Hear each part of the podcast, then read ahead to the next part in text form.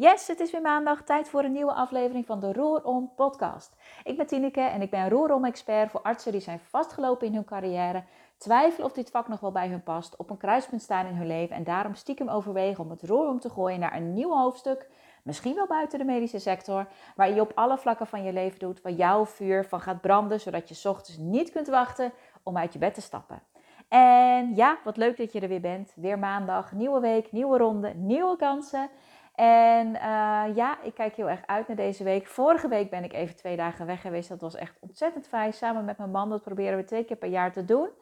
En dat was er dit jaar nog niet van gekomen. Dus we zeiden, nou, dat, uh, dat moeten we dan nu echt nog even doen. Nou ja, niet moeten, maar willen. Dat willen we nu echt nog even doen. Want de zomervakantie staat ook al bijna weer voor de deur. Voor ons is het nog drie weken en dan heeft mijn dochter zomervakantie. En uh, wij gaan zelf in, ik ben zelf in de laatste drie weken vrij. Um, dus dat betekent dat ik uh, nog zes weken aan het werk ben en daarna even vakantie heb. De komende weken staan nog volop in de teken van allemaal nieuwe aanvragen die ik heb binnengekregen voor het Brief Free traject. Wat ja, officieel in september van start gaat, maar je kan van, van op dit moment al meteen instappen. Het traject begint altijd met een één op één sessie. Dus die kan gewoon in juli of augustus al plaatsvinden. En uh, het tweede onderdeel van het traject is altijd de retreat. En die vindt eind september plaats. Dus ja, dat uh, ga ik, ben ik de komende tijd druk mee.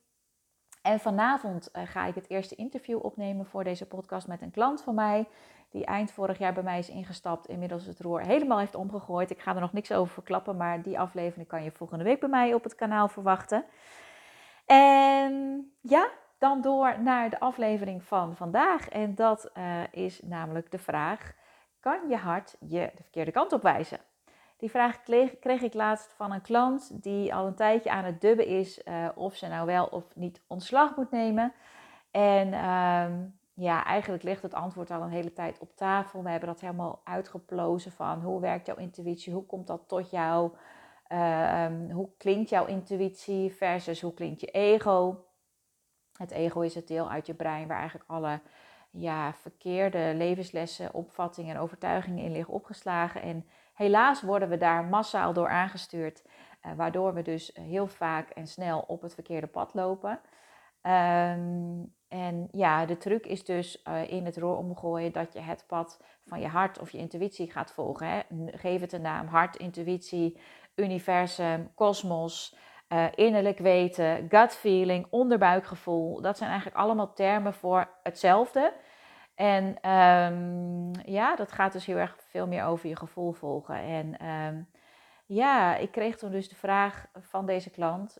Um, ik heb wel, hè, dus ze had op zich wel aardig inzichtelijk van, nou, volgens mij geeft mijn intuïtie me heel duidelijk aan dat het tijd is voor mij om een andere weg in te slaan. En dat ik daarvoor, de eerste stap die ik daarin te zetten heb, is dat ik ontslag neem. Um, maar ze zei ja, ik vind het toch ook wel spannend. Want um, kan het ook zijn dat mijn hart mij de verkeerde kant op wijst? Kan het hart, kan het hart er ook naast zitten? Dat was eigenlijk de vraag. En toen dacht ik, hé, hey, dat vind ik een interessante. Dus daar ga ik eens een podcastaflevering over opnemen. Dus bij deze. En um, ik ben ook eens even terug gaan kijken bij mezelf. of ik dat ooit heb meegemaakt dat mijn hart me de verkeerde kant op heeft gewezen. En ja, ik kwam eigenlijk al vrij snel tot de conclusie dat dat niet het geval is. Ik ben er eigenlijk wel van overtuigd dat het hart je nooit de verkeerde kant op kan wijzen. Um, en ja, waarom is dat zo? Ja, dat is natuurlijk iets waar je in moet geloven. Maar ik denk dat je zelf ook past. Iedereen heeft wel situaties die je kan herinneren uit je leven waarin je je gevoel hebt gevolgd, je intuïtie hebt gevolgd, je hart hebt gevolgd. En altijd als ik die vraag aan mensen stel, zeggen ze: ja, die situaties heb ik. En dat is al, heeft altijd goed uitgepakt. Ja, en dat is ook hoe ik het zie. Als je je hart volgt, dan kan je er niet naast zitten. En ja, waarom is dat zo? Nou, enerzijds, dat is natuurlijk geen bewijs voor. Dat is iets waar je in moet geloven. Maar anderzijds is het wel zo dat ja, ons hart staat heel erg in verbind, bevindt zich in onze kern. Onze kern bevindt zich tussen het kin en het bekken. En ehm, ja, het lijf. En het lijf geeft gewoon altijd signalen aan. En ja, het hart is daar een onderdeel van. Dus ja, heel veel meer bewijs dan dat kan ik er ook niet voor geven. Maar ik denk dat, dat we allemaal wel weten dat het hartvolgen gewoon altijd klopt. Maar ja, kan je dan toch nog de verkeerde kant op worden gewezen? Hè? Dat is natuurlijk de vraag. En wat hier natuurlijk achter schuilt, en dat is zeker bij artsen het geval, is dat je graag de perfecte keuze wil maken. Dus je wil eigenlijk graag vooraf zeker weten of je de juiste keuze maakt. Nou, ik heb daar eerder al een keer een aflevering over opgenomen waarin ik je heb uitgelegd dat het in sommige gevallen mogelijk is om echt van tevoren zeker te weten wat de juiste keuze is. Um, en dat is namelijk door erachter te komen wat je hart je ingeeft. Maar dat is tegelijkertijd het probleem. Want het is zo simpel als dat, maar ook zo ingewikkeld als dat. Want als je echt goed in contact staat met je hart en je weet wat de antwoorden zijn vanuit je hart, dan is het super simpel. Want dan moet je dat gewoon gaan doen en dan kan het niet misgaan. Daar ben ik echt van overtuigd. Ik heb dat bij mezelf eens even teruggekeken in keuzes die ik allemaal gemaakt heb. Niet alleen de afgelopen jaren in mijn Roron-proces, maar ook in al die jaren daarvoor. Um, ja, daar zijn zoveel voorbeelden in te noemen waarin het goed is geweest dat ik mijn hart heb gevolgd en niet naar mijn hoofd heb geluisterd. Om even een voorbeeld te noemen, in de periode dat ik uh, last had van mijn bekkeninstabiliteit, had ik op een gegeven moment uh, had ik een uitkering lopen bij het UWV. Nou ja, het UWV die keurt je natuurlijk op basis van klachten die te bewijzen zijn. En um, ja, als je de aflevering geluisterd hebt dat ik na acht jaar hersteld ben van chronische pijn dan ken je het verhaal enigszins. Maar bij mij heeft het dus uh, acht jaar geduurd voordat er bewijs kwam voor mijn klachten. Dus in al die jaren daarvoor heb ik wel heel lang nog een uitkering gehad bij het UWV, omdat ik niet kon werken. Maar uiteindelijk, uh, ja, omdat er geen bewijs voor mijn klachten was, uh, werd mijn uitkering stopgezet. Nou, dat was best wel een heftig, want ja, uh, later bleek dus ook dat er wel degelijk een fysieke oorzaak voor was. Maar ja, dat was toen nog niet zo. Maar het was natuurlijk wel een ingrijpend besluit, want dat betekende dat ik moest werken terwijl het eigenlijk gewoon niet ging. Nou, en op dat moment uh, viel dus mijn complete salaris weg. En wij uh, hadden toen zoiets van, ja, moeten we dan niet gaan verhuizen? Dus wij hebben toen daar ook uh, stappen in gezet. We hebben toen foto's laten maken van ons huis. En we gingen een tekst op laten maken. We hebben ook andere huizen bekeken in die tijd. Um, maar ik weet nog op de dag dat de makelaar hier weer kwam om zeg maar alles rond te maken en ons huis in de verkoop te zetten, dat ik toen zo'n soort van flits door me heen kreeg. En ja, ik heb al eerder gezegd, hè, intuïtie, dat kan op vier verschillende manieren binnenkomen. Via zien, horen, weten of voelen. En bij mij is het met name via zien of weten. En op dat moment was het echt een weten. Er kwam echt een diep innerlijk besef binnen van stop, wij gaan het huis niet verkopen. En op dat moment was dat super spannend, want ik voelde wel heel erg dat ik, dat ik dat niet moest doen. Dus ik vertrouwde heel erg op dat moment op mijn intuïtie, op mijn hart. Maar mijn hoofd was natuurlijk helemaal in de paniekstand. Van ja, maar dat kan helemaal niet, want jullie hebben niet, je hebt niet genoeg inkomen. En hoe moet dat dan allemaal? Je kan helemaal niet werken, bla.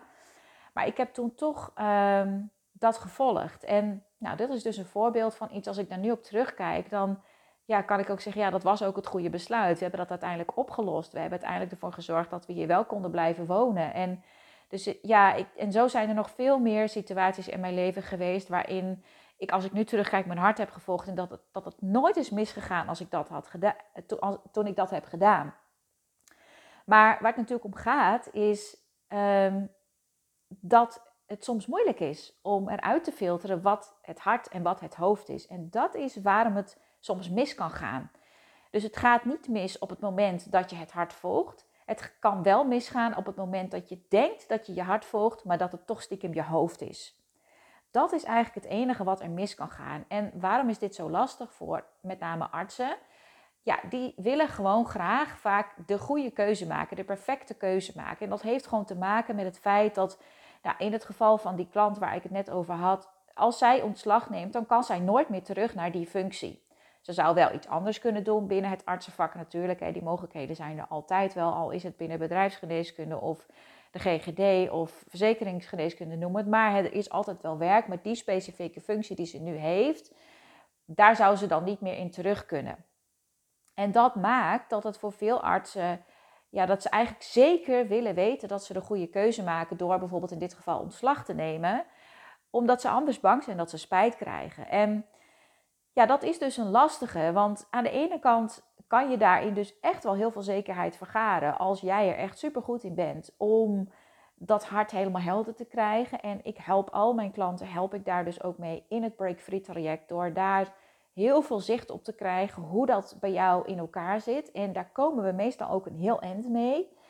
Ehm, maar er blijft altijd een klein risico in zitten dat je toch, dat toch het ego via de achterdeur weer naar binnen geslipt is. En dat je toch een, uiteindelijk een beslissing vanuit het hoofd genomen is. En dan kan het dus zijn dat je denkt van, ik heb mijn hart gevolgd, hoe kan het nou dat het dan toch niet is voor mij? Ja, dan is het toch zo dat het hoofd naar binnen is geslipt. En ja, lieve mensen, dat is nou eenmaal niet te voorkomen. Weet je, je, je kan niet altijd zeker weten van tevoren wat de juiste keuze is. Je hebt geen controle over wat er allemaal gebeurt.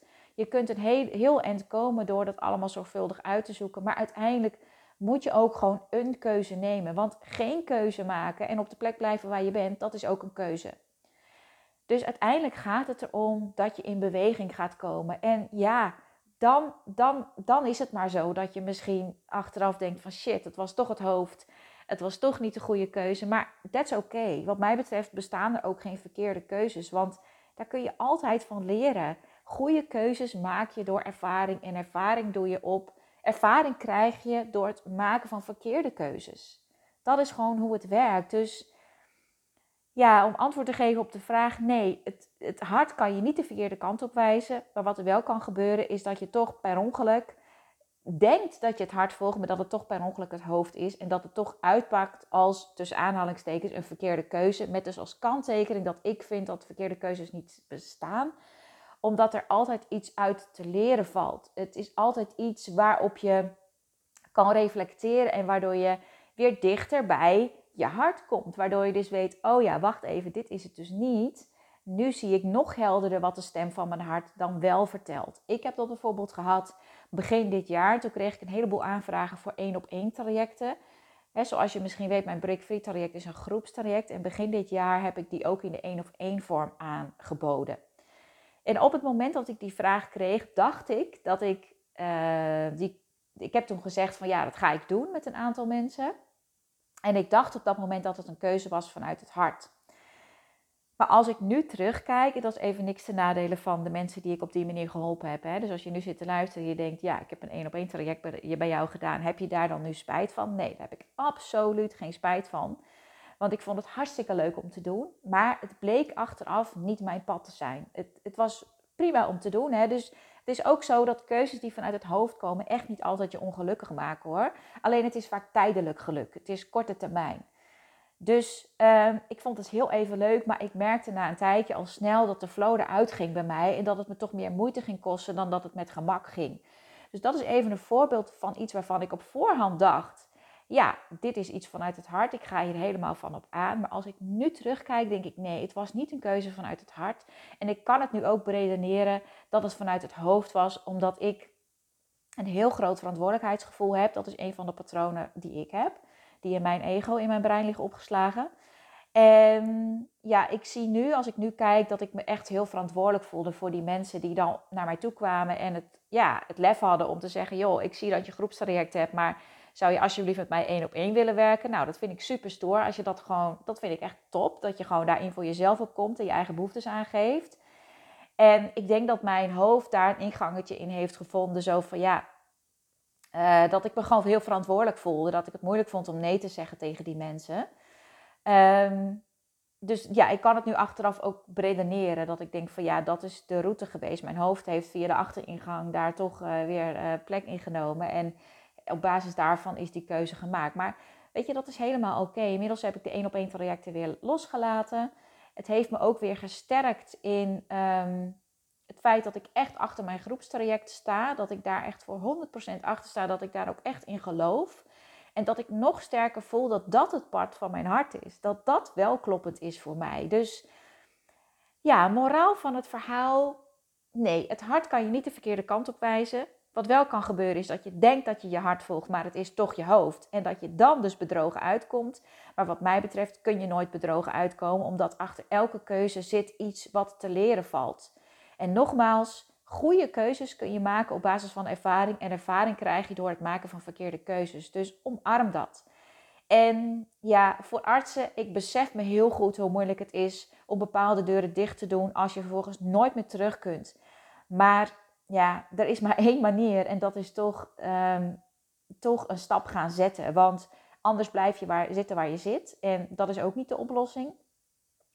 Dus ja, wees ook bereid om het risico te nemen. Het leven heeft geen zekerheden. Je hebt geen controle. Je hebt invloed.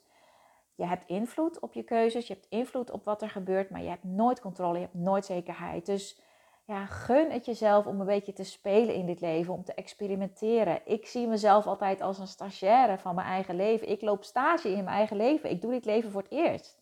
Ik heb dit leven nog nooit eerder geleefd.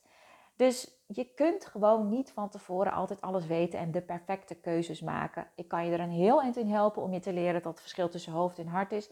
Maar ook dan, dat zie je nu ook bij mij. Ik vind mezelf inmiddels echt een expert om mijn hoofd en hart dus van elkaar te switchen. Maar ook bij mij zie je dus dat het ook nog wel eens de andere kant opvalt. En daar is helemaal niks mis mee. Vertrouw ook op je eigen, op je eigen kracht. Dat je in staat bent om, als het toch niet helemaal goed uitpakt, om dat dan weer op te lossen. Je bent sterk, je bent krachtig, je bent groot. Jij hebt het in je om het dan weer op te lossen. En er weer van te leren en weer een volgende stap te zetten. En dat is de manier hoe het pad van je hart zich steeds meer gaat ontvouwen.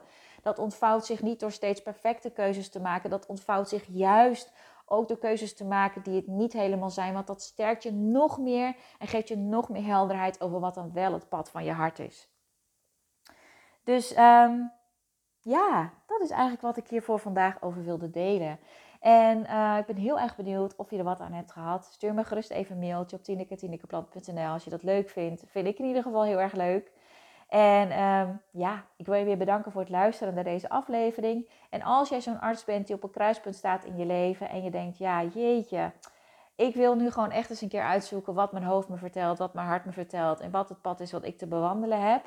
Uh, dan ga ik heel graag met jou in gesprek. Je kunt een persoonlijke matchcall aanvragen op www.tinikeplat.nl slash gesprek. En dan gaan we samen kijken of ik jou kan helpen, of het break-free traject passend is voor jou. En ja, wie weet spreek ik je heel erg snel. En anders uh, wil ik je voor nu heel erg bedanken voor het luisteren. En tot volgende week voor een nieuwe aflevering met een interview met een van mijn klanten.